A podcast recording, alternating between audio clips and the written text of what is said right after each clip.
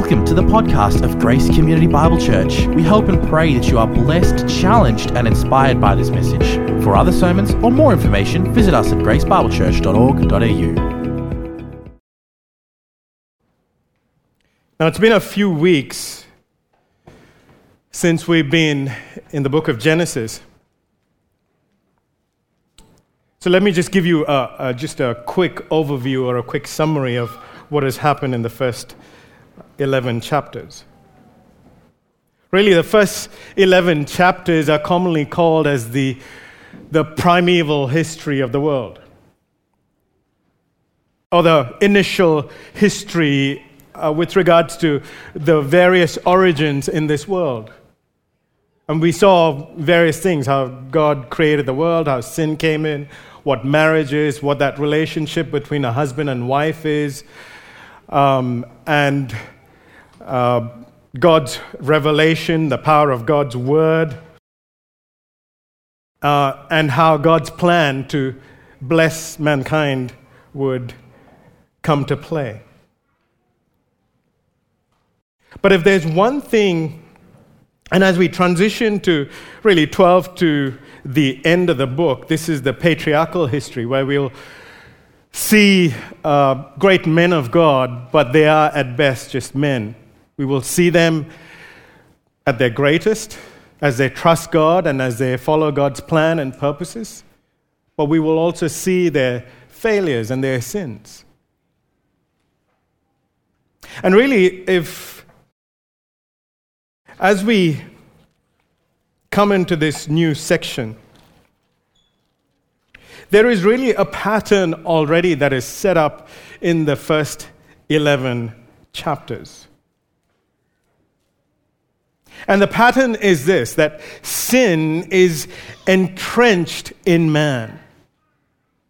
It is so inside of man that unless God intervenes, man will continue to live for himself in his sin, and that will lead ultimately to his ruin and damnation. Man cannot do anything to help himself unless God intervenes.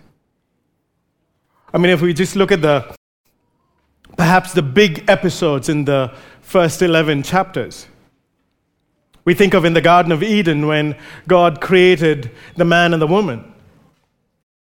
And then they sinned and rebelled against God.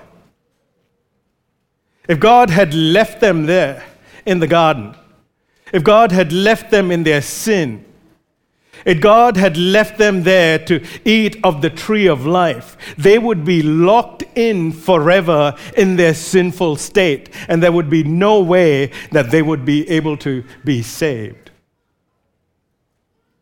And yet, God intervenes. God throws them out of the garden, bars them from eating of the tree of the fruit of eternal life, and then gives them a promise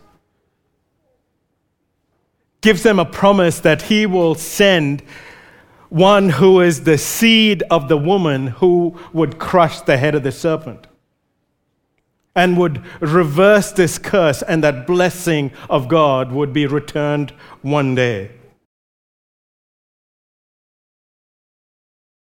And yet, what we see is, despite that, as, as one generation after a generation goes past, sin becomes rampant.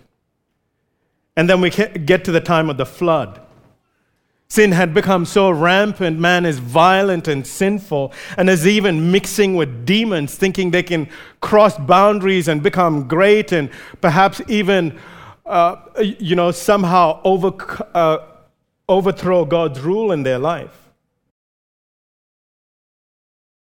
And so God then sends a flood of judgment destroying all of sinful mankind bar just one family, Noah and his family. He saves them in the ark and brings them out into this new world that has been destroyed by the flood of waters.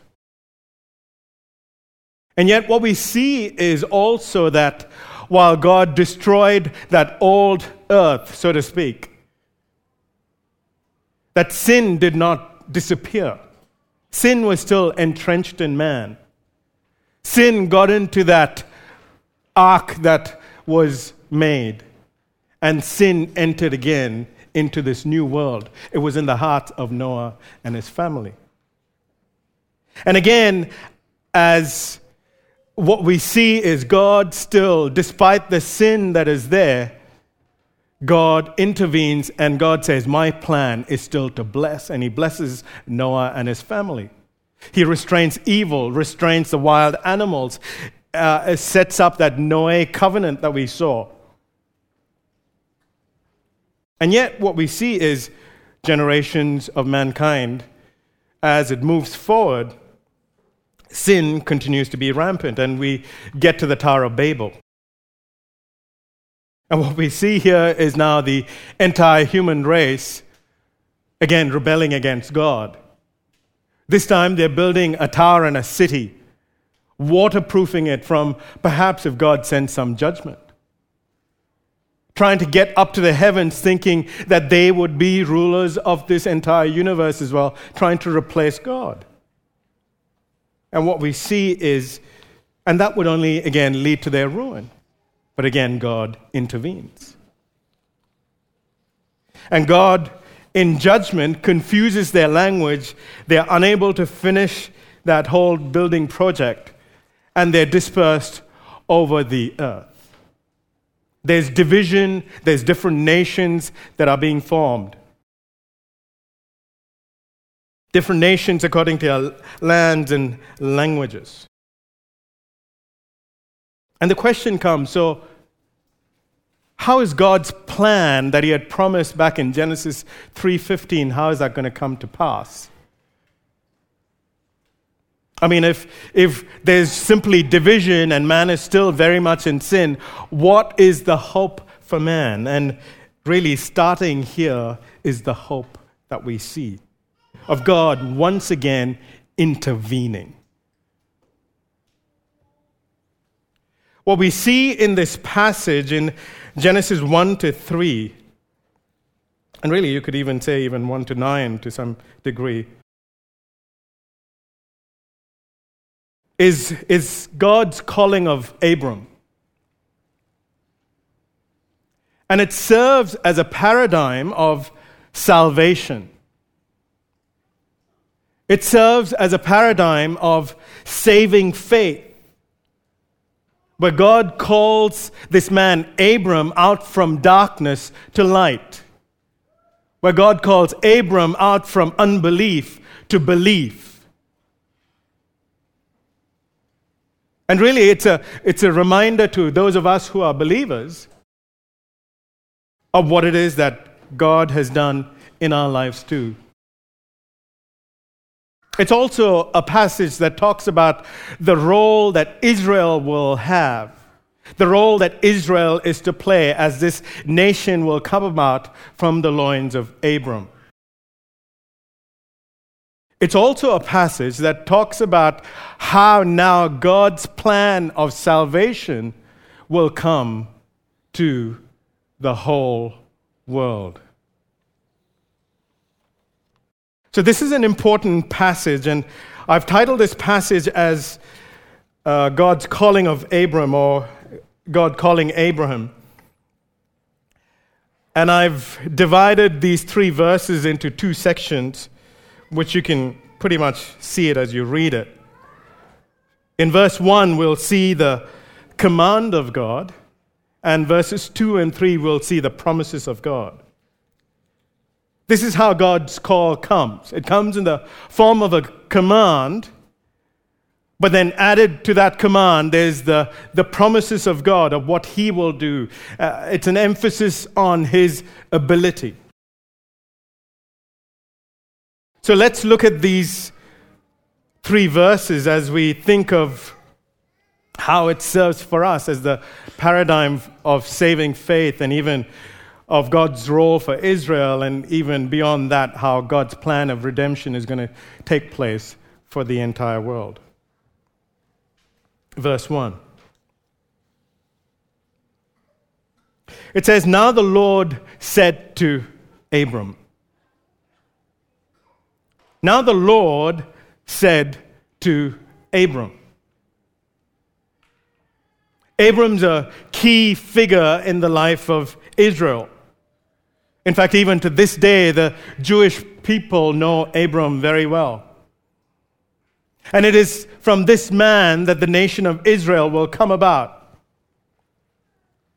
And he's also going to be a key figure in God's plan of salvation in bringing blessing to the sin cursed world.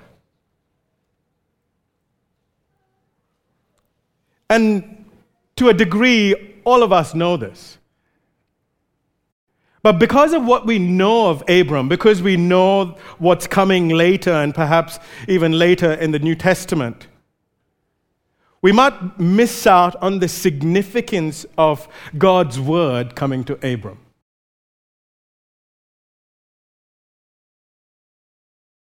I mean, as I just reiterated, you know, after the time of the flood, God had started over with one family, Noah and his family.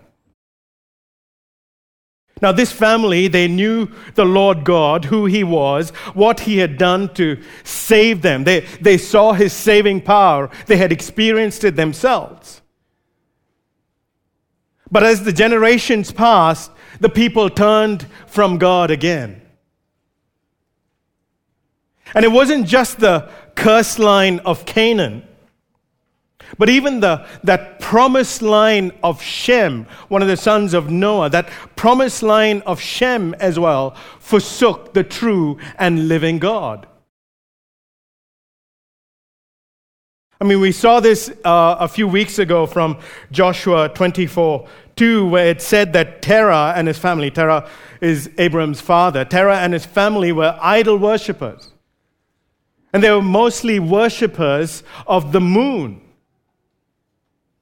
See, they were so lost in their sin, so spiritually dead, so darkened in their thinking that they were su- substituting worshiping the true and living God, the Creator God, and they were turning and submitting themselves to things that which were created. So Abram's in this state. He wasn't anybody special. He wasn't seeking after God. He was an idol worshiper, lost in sin, just like most of the world at the time. And it is into this darkness that Abram was in. It is into this life of sin and idolatry. Into this darkness, the light of God's word breaks through the true and living God comes face to face with this pagan worshiper. And you can think about this when the Israelites, you know, they're, they're somewhere in the plains of Moab ready to conquer the promised land as they're listening to the first five books that Moses had written. And as they're listening to this for the first time, they're getting a sense that right uh, of their beginnings, and right from their patriarch, Abram, there's nothing special. It is all of God's sovereign grace. It would have been a reminder to them that they too are not special. And we'll read that later on in the book of Deuteronomy, especially where God says, Oh, there was nothing special about you, Israel. I didn't choose you because you were special. I chose you because I chose you. I loved you because I loved you. It was simply because of God's sovereign grace. And really, to those of us who are believers too, we can attest to the same, can't we? That we were just like everybody else, lost in sin. We were spiritually dead. We didn't do anything to, uh, you know, somehow make us uh, come to spiritual life. No, it's only because of God's sovereign grace invading our lives. It's only because God's word came and invaded our lives and brought us to life.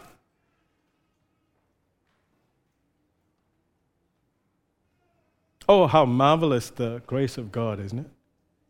It is sovereign, it is powerful, and yet so undeserved. Now, you might be thinking, oh, come on, Benoit. I, I mean, you've been talking about the grace of God, especially even the last few months. You've talked about this so many times. Yes, I have talked about this so many times. But I want you to see again the sovereign grace of God that is so undeserving. Why? So that we would never take lightly God's grace that we would never cheapen it, that we would never take it for granted, that it really was God's sovereign grace. It was nothing about us, not because we were special, but because of God's doing and God's doing alone.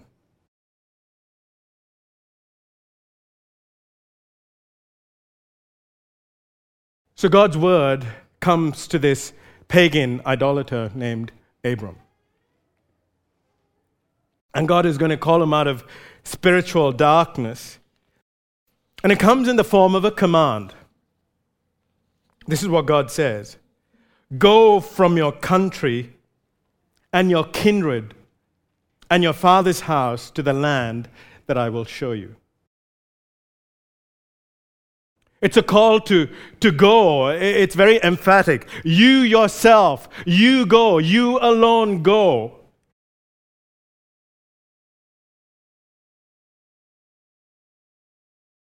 Now, it's first God says, Go from your country. Now, what is country in this context? Well, it's referring to the land that he was settled in. Now, there is some debate about where Abram is at this point when he gets this call. You know, we saw a few weeks ago from Acts 7, verses 2 and 3, that God appeared to Abram before he was in Haran while he was still in Ur of Chaldeans, which is basically Babylon, or, you know, where Babel is. That's, that's where God appeared to Abram. This, this big city of Babylon or Babel or Ur of Chaldeans. Now, this was a big city lots of development, lots of advancements, lots of comforts for that day and age. And it was also the center of idol worship, especially the worship of the moon. So God first appears to Abram in Babylon, in Ur of Chaldeans. And then Abram somehow persuades his father, and they start moving. And they move up north and they reach Haran because all, all over here is just arid desert. So they, they move along up north and they reach Haran. Haran's a place, another big place, a place of trade and commerce. And really, after the Ur of Chaldeans, it was the second biggest place where they worshipped the moon. And so, as we saw a few weeks ago, quite likely Abram's father, who's still an unbeliever, you know, traveled this distance and said, Okay, that's it. I've had enough. I don't want to leave this place. I can't just keep going wherever. And it says that they settled there, similar to the people at Babel who wanted to settle at Babel. So it's casting it in negative light.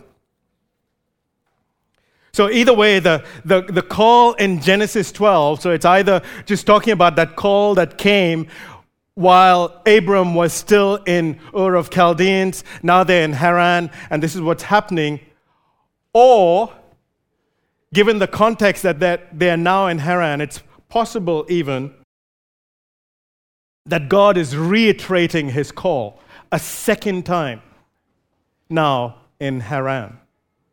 But either way, it doesn't change the meaning of the text. And what God is calling and commanding Abram to do is for him to separate himself from all that Abram knows to be his life. God says, separate from, uh, you know, there needs to be a break from your country or your land. You know, this place which was comfortable for him people who spoke the same language, people who had the same culture. Remember, the lands were divided accordingly, those who spoke different languages and cultures and so on and so forth. And God says, not only that, that that's, it's not just your country and that land that you are supposed to separate from, but from your kindred or from your clan now, clans are uh, really groups of families, households, you know, a bigger unit. You could say distantly related people. You could call them their, their network of, his network of people. People that he would interact with often and regularly. People who would perhaps, you know, care for one another's properties and herds while one took rest, the other would come and help out, and so on and so forth. And even provided security and protection from thieves and robbers because now you're living with this big clan or kindred. All of you are living together in one area. So thieves would uh, dare not come in. And even if somebody came and stole, say, your flock or something, then the whole clan would go and get it back. God says you are to separate from them. Then it says you are to separate from your father's house. This is you, know, you, you, can think of it as concentric circles from the land, the country you're used to, the kindred, your associations, and now even your close family. To break from his immediate family. See, God had already come to Abram in Ur of Chaldeans, and they've now moved to Haran. Now, it could be that, you know, Abram's probably, you know, just couldn't break ties with his father. Maybe he was just waiting patiently for some honorable way to break ties with him. Uh, you know, could, could be, perhaps. But what we do know is now his father is dead in Haran.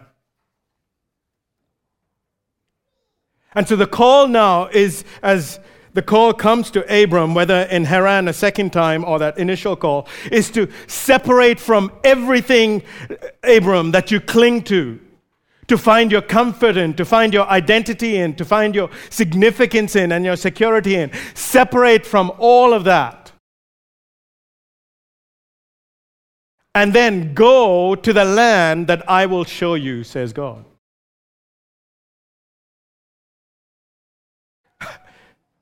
Go to the land that I will show you. Talk about being vague. I mean, it's not like he can get on his Google Maps and say, okay, I'm in Haran now, and yes, God, what was that place? Oh, okay, I'll just put that in. No, no destination, just keep driving. You know, there's, there's no end destination whatsoever. I mean, this would have been an unthinkable thing to do, particularly in this time. Here's what one commentator uh, says with regards to this. He says, quote, only poverty stricken or the defeated would wander. Only the landless and the fugitive would move about and leave their ancestral home. This was not something that they would do in that ancient world. They would just stay put to wherever they were. They wouldn't just wander around and leave their land, leave their families, and just go on. And then on top of that, if you think, the people are divided according to their clans and families into these different lands according to their different languages. So going to some faraway land somewhere without his kindred during those times could even be a dangerous thing. because he could be attacked by robbers. Thieves could come and steal things from him, and you know, his life could be in jeopardy. There's no security for Abram from a human standpoint. In fact, in, in every sense, with regards to his identity and everything else, God is saying, I want you to lose all of that. And he doesn't even know where he's going other than God saying, I will direct you. He has to take God at his word. It's a call to implicitly trust God even though he can't see what's ahead. It's a call to, for Abram to move from the known, what he knows to be true, to the unknown and just completely trust God. It's a call to move from unbelief to belief in this true and living God. It's a call to forsake any kind of dependence on man and to fully trust. And really, it's a call to separate from his old way of life and from his idolatrous life of sin to a new life of trust in the living God. This is how God calls people to himself out from the sinful world. This is, this is how he does it. Every person who has experienced the saving grace of God would have experienced this in their life. And this is how they live their life. That there is a repentance there in their life, a turning away from that old life of sin and darkness, and then a turning to a new life of trust in Jesus Christ. Now, this is important to understand. Yes, God's grace is certainly undeserved. But this gracious call of God is in no way a call to live in any which way we want. You know, sometimes, you know, people can have this attitude oh, you know, God's grace has come to my life. I, I'm a Christian, I'm a believer. And because God's grace has come to my life, so I know I won't go to hell. But I can live any which way I want. You know, they would say things like, Oh, I'm trusting in Jesus, so I won't go to hell. So I've got that, you know, no damnation, get out of jail. Uh, that's not going to happen for me. I've got that ticket. Hey, but God is grace, it's His grace. So I can just live any way, which way I want, thinking it is such a cheap grace.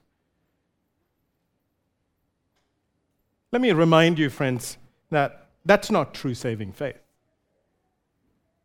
That's not how God's saving grace works. When save, God's saving grace comes into a person's life, there is a separation, a breaking away from sin a turning away from self, a turning away from any human effort, a turning away from self righteousness, thinking, oh, I can do this, I, I, I should be fine. It's a turning away from all of that and then a trusting in, a turning to God in Jesus Christ alone and trusting in Him alone. And this is not just, you know, this one event. What we'll see is that Abram, although he is, you know, not a perfect person, he will continue to do this for the rest of his life. And this is the same for everyone who is a believer. It's not just a one time thing that somebody does, it's a daily turning away from and a forsaking that old life of sin and self indulgence and is a turning to and a trusting in Jesus alone and having Him as our priority in life. Sure, it won't be done perfectly, but it certainly is the characteristic of everyone who is a true believer. I mean, this is what true saving faith looks like. This is what a person who is truly called out by God looks like. So Abram is called out by God, and along with the summons or the command to forsake everything to follow him, the Lord also promises blessing to Abram. And here we come to our second point the, the promises of God. Verse 2 and 3. Now it says, I will make you, God says, I will make you a great nation, and I will bless you and make your name great, so that you will be a blessing. I will bless those who bless you, and him who dishonors you I will curse. And in you all families of the earth shall be blessed. Notice all the I wills in this. I will, I will, I will, I will, I will do this. God is the one who's promising these things as this call comes to Abram. That by his sovereign power, by his ability, he will do this. And this is another characteristic of saving faith. See, it's a turning away and forsaking our old life of sin and trusting in ourselves and our efforts. And then it's a turning to trusting in Jesus, trusting in God and His ability. You know, I think it was MacArthur who said, you know, Christianity is the only religion whereby, you know, every other religion is about human achievement. But Christianity is the only religion where it's about divine achievement and divine accomplishment. And that is what the call is here now. To turn away, turn away from that old life of darkness and to trust in God's ability and what He has said He will do.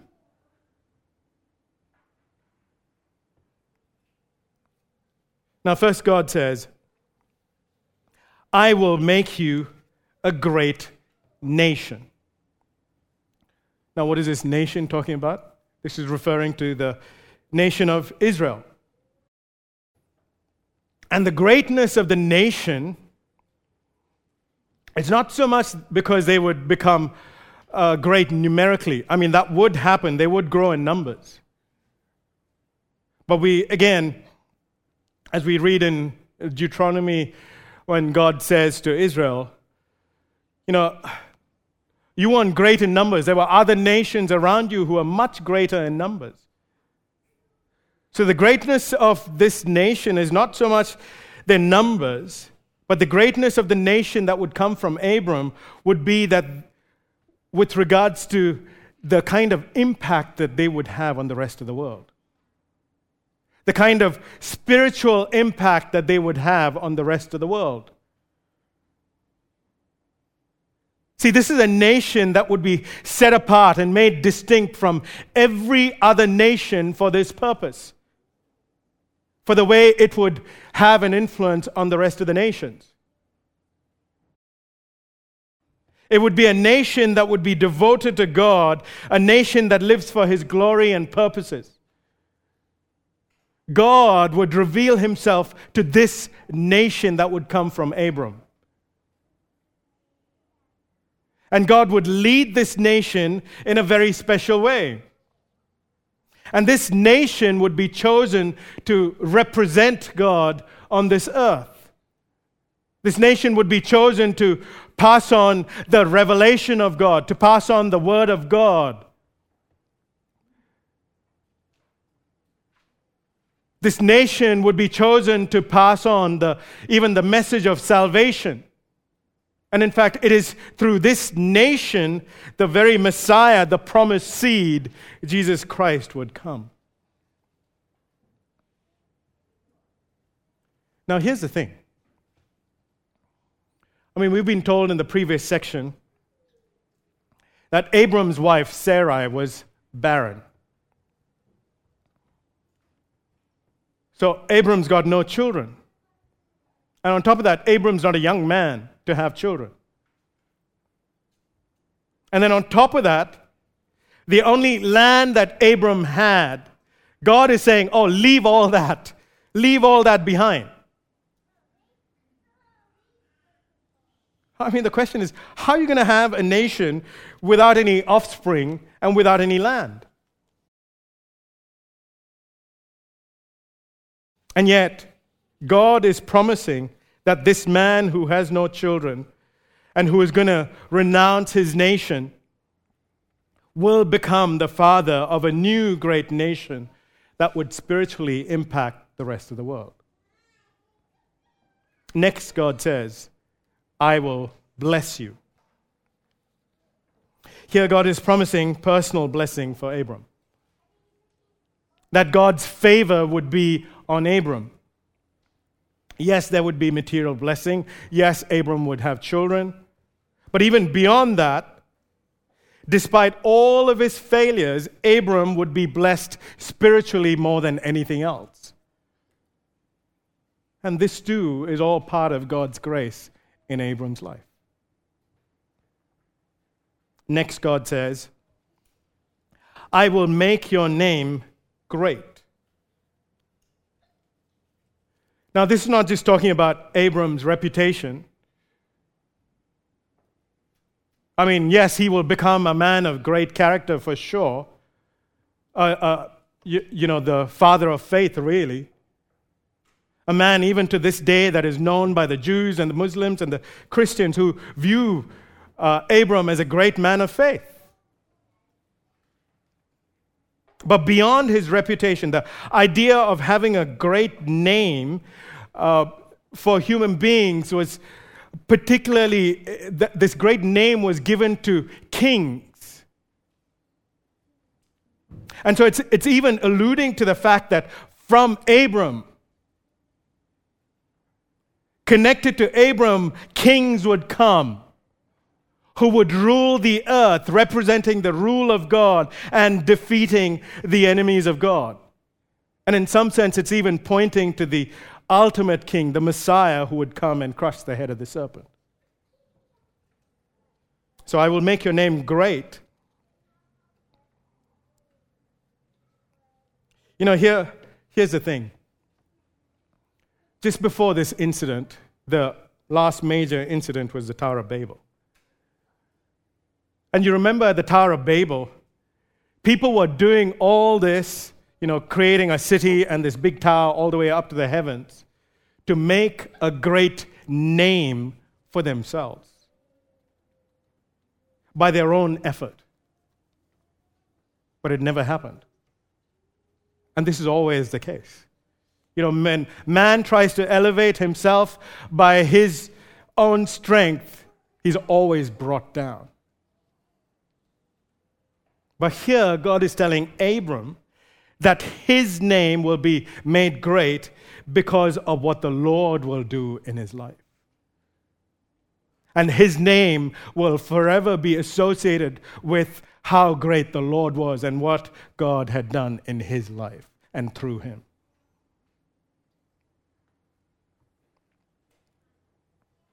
And the intention for God blessing Abram to be a great nation, to be personally blessed, and have a great name is notice at the end of verse 2 so that you will be a blessing. See, Abram was to receive all this blessing from God, not so that Abram could hold on to it like that, where, you know, everything just stops with Abram. No, it's so that Abram could be a blessing to others.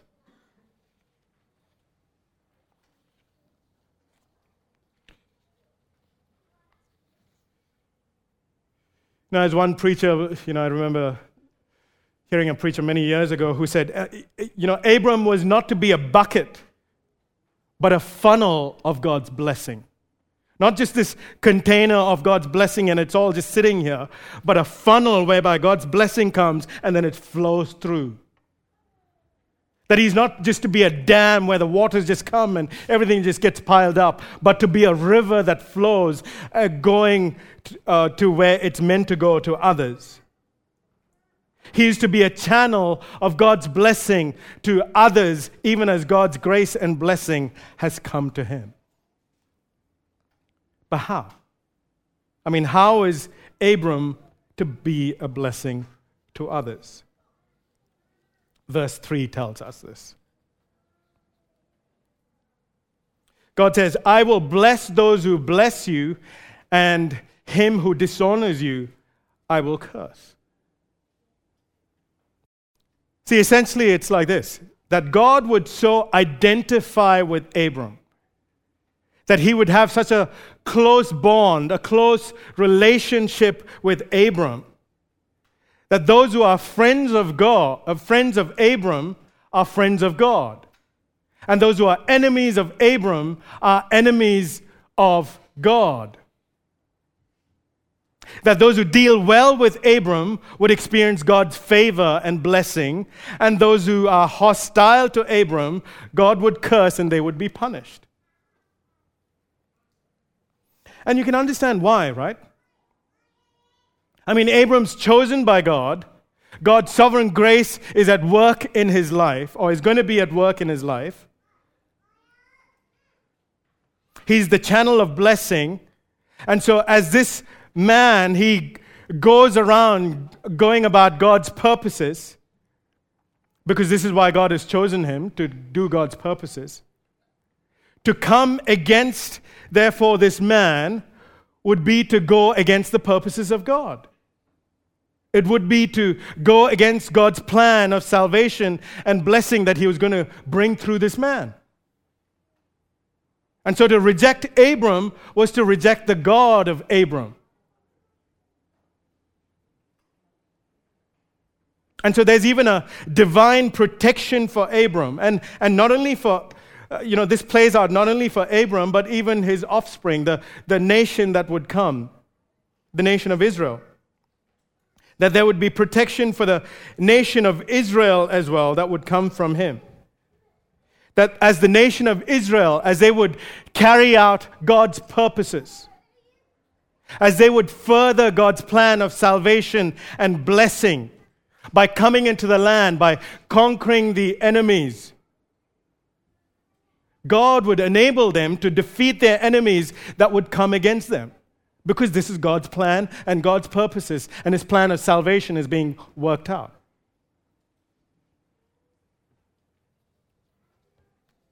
And then God finally adds this to His promise. Last part of verse 3. And in you, all the families of the earth shall be blessed. So there's, there's personal promises given to Abram, there's national promises given to the nation of Israel, and there's also the universal promise that in you all the families of the earth shall be blessed. I mean, this is the ultimate purpose of the promises to Abraham that the blessing of salvation that has come to Abram would now extend to the nations of the earth. I mean, we saw in Genesis 10, right? Or e- even taking Genesis 10 and 11 together, where after the account of the Tower of Babel, God scatters the people, and the nations are divided and scattered all over the earth, and they're still in their sin. And the question is Does God care for the nations? Does God care for this world? The answer is yes. God certainly cares for the world. He has not forgotten his purpose and his plans. And this is God's answer that God will bring about salvation and blessing to the nations, and it will be through Abram and through the nation that will come from him, and ultimately through the Messiah, Jesus Christ, who would come from his line. Now, when it says all nations will be blessed, this is not saying each and every individual on earth will be blessed and will be saved. I mean, there's no concept of universal salvation and blessing anywhere in the Bible. But what it is saying is that from every nation and every tribe and tongue, so representative of all the nations of the earth, God's blessing and grace would come to them. Not one nation, not one family would be left out. Yes, there will be those who reject the offer of God's grace and they will be condemned. But those who receive God's free gift of grace, they will be blessed and they will be saved. So, really, when you think about it, God's promises to Abram is also ultimately connected to the salvation of the world. Where God will remove the curse of sin and death and bring his original blessed state that was there in Eden. The Abrahamic blessing becomes now the conduit which connects to what God had said before to bring about the salvation of the world.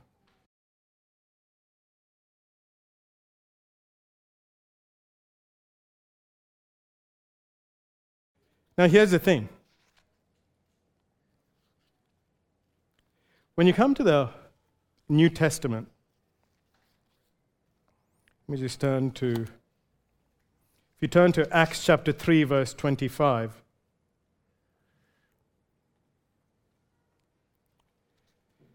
Here's Peter preaching to the Israelites, preaching to the Jewish people.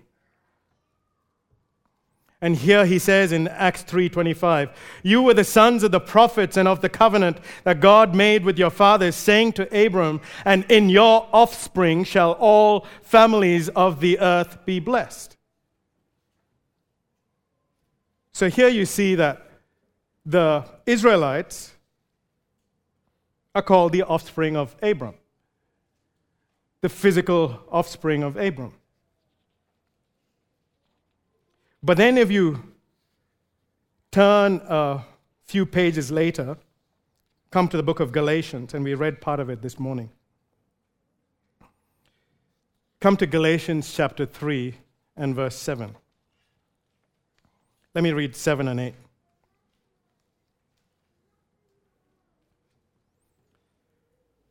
It says this Know then, it is those of faith who are the sons of Abram.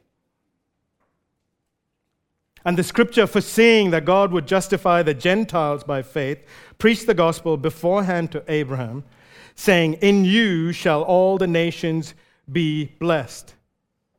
So then, those who are of faith are blessed along with Abram, the man of faith. So, what that means is that you and I, who are believers, you and I, who are Gentiles, are also recipients of Abraham's blessing. It's not just the Israelites. They're not just the offspring, we're also the offspring of Abraham. But you say, but, but how did we become recipients of Abraham's blessing? I mean, we weren't the nation of Israel. We weren't direct physical descendants from Abram then how did this come about? How did we become his offspring and how did we have the blessing of Abram? Well, I want you to read on and let's just read verses 10 through to 14 of again Galatians 3. It says, For all who rely on the works of the law are under a curse. For it is written, Cursed be everyone who does not abide by all things written in the book of the law and do them. Now it is evident that no one is justified before God by the law, for the righteous shall live by faith. But the law is not of faith, rather, the one who does them shall live by them. So, just what those verses are, just, you know, if I were to paraphrase and just really summarize in a couple of sentences, saying that those who rely on their own works, thinking of some standard of, oh, you know, if I just live this way, if I just be this much uh, you know, this much of religiosity, if I just go to church enough, if I just pray enough, if I go to uh, some kind of pilgrimage, if I just do enough good works, if you're relying on those works of the law, some kind of uh, standard like that, then you will be cursed. See, because God has a standard, His law is a perfect standard, and you will never meet up to that standard. You will never be perfect in living that way. So then, so then how? What is it that God does? It says then, verse 13 and 14 Christ redeemed us from the curse of the law by becoming a curse for us. For it is written, Cursed is everyone who hanged on a tree, so that in Christ Jesus the blessing of Abraham might come to the Gentiles, so that we might receive the promised Spirit through faith. I love that. See, we who were under the curse of sin and death, we were all in that state. We who were Gentiles, non Jewish people. And yet, the most blessed one, God Himself, in the person of Jesus Christ, came down to this world and took on Himself the curse of sin and death and he was cursed, and he was damned for our sake. Why? So that God's blessing of salvation would come to those of us who would put our trust in Jesus. I wonder if there's anyone here listening this morning who does not know Jesus. And you're just living for yourself perhaps in indulgent sin by worldly standards, or perhaps uh, you're trying to abstain from all that and trying to be religious and trying to be moral, but you're still ultimately just living for yourself. Let me tell you, friend, that you're still lost in your sin. You are still in spiritual darkness. And I'm not saying that to hurt you in any sense. While it might be hurtful, it is the truth. You're in that same state that Abraham was in before he was called. And there is nothing you can do, no works, no, no nothing you can do to ever get you out of this state. Nothing, absolutely nothing. And you continue to live like this, it'll lead you to your ruin and eternal damnation. That's where you're going. And you know that to be true deep down inside. You know you cannot get rid of the sin that is in you.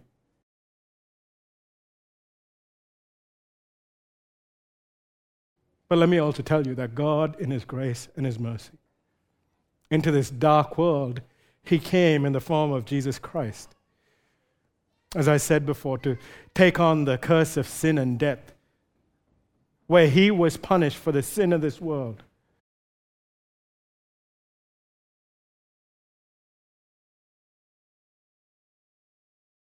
So, what is it that you can do this morning if you don't follow Christ, if you have not put your trust in him?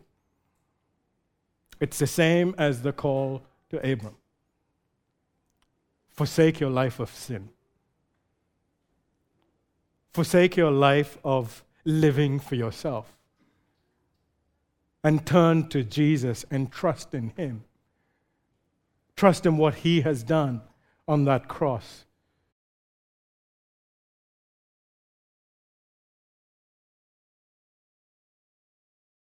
And if you say, Yes, I believe, I trust, I, I, I turn away from this, then I would say, then continue to believe continue to turn away from that life each and every day and continue to trust Him and live to make much of Jesus and make His name great. Now, the people of Israel, as they're listening to this section, they're camped out somewhere in the plains of Moab.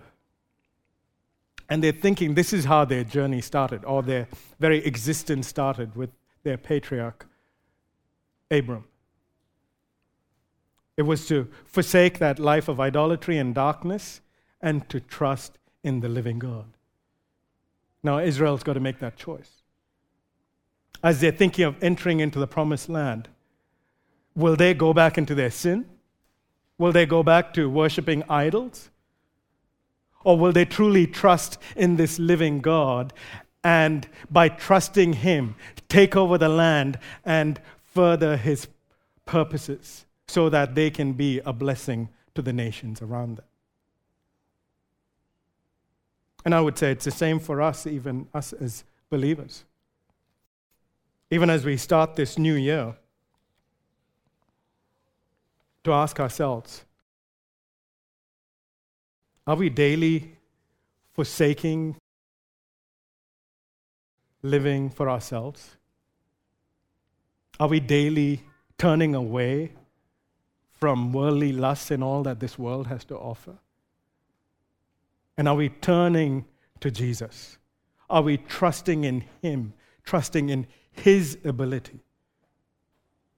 And trusting in His purposes. Why? Not so we can hug on to all the spiritual blessings and everything that He has given us, so that we too then can be a blessing and tell others about this great God who has come in the form of Jesus Christ. This is what saving faith is. May God help us to live this way even as we start this new year. Let's pray together. Oh, gracious God, we thank you for your undeserved grace in calling us out